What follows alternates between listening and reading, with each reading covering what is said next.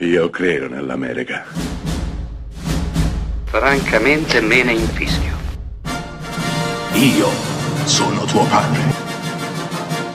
Anna Nishimasa. Rimetta a posto la candela. Rosa bella.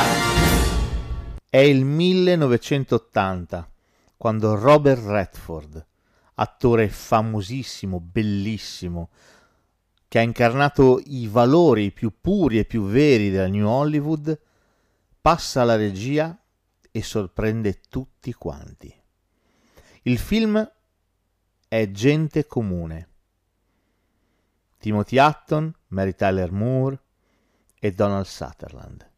Per una storia toccante, profonda, straziante, bellissima.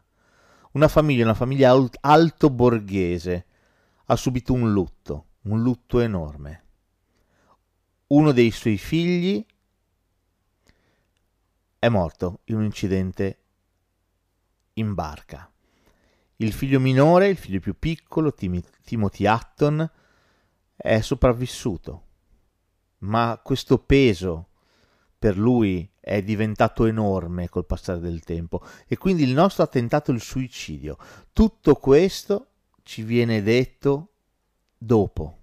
Il film comincia in medias res. Il tempo è passato, il figlio maggiore è già morto, Timothy Hutton, il figlio minore, ha già tentato il suicidio e sta tentando di tornare alla vita normale. Ha un dialogo normale con i genitori, ma c'è qualcosa che lo frena, c'è qualcosa che inceppa questo meccanismo apparentemente perfetto. La madre, Mary Tyler Moore, non può rassegnarsi alla perdita del figlio maggiore, figlio che adorava, che amava, Addirittura arriverà a pensare che sarebbe stato meglio perdere il figlio minore piuttosto che l'altro. In tutto questo il padre, Donald Sutherland, cerca di quadrare il cerchio, di trovare un equilibrio, di provare ad aiutare la sua famiglia ad andare avanti, a superare questo, questo mostro, questa montagna invalicabile, che è lì, sempre presente, impossibile da dimenticare. Gente comune è un film straziante, è un film sulla famiglia, sul dolore, sulla perdita, sulla rinascita, sull'identità. È un film che ti dice una cosa che non ti dice praticamente nessuno. Non è detto che i genitori amino i propri figli. Non è detto che un genitore possa arrivare a provare amore sempiterno, incondizionato nei confronti di un figlio.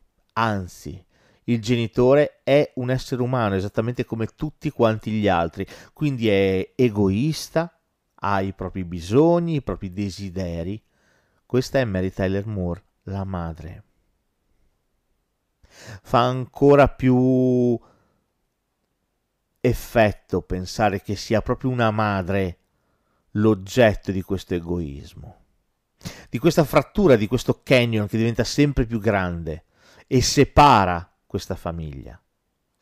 Robert Redford fa col suo primo film come regista un lavoro che lascia attoniti tutti quanti, tant'è che il film vincerà l'Oscar come miglior film come miglior regia nel 1980 e confeziona un film che ancora oggi è una pietra miliare, ancora oggi è una pietra di paragone assoluta quando si parla di famiglia.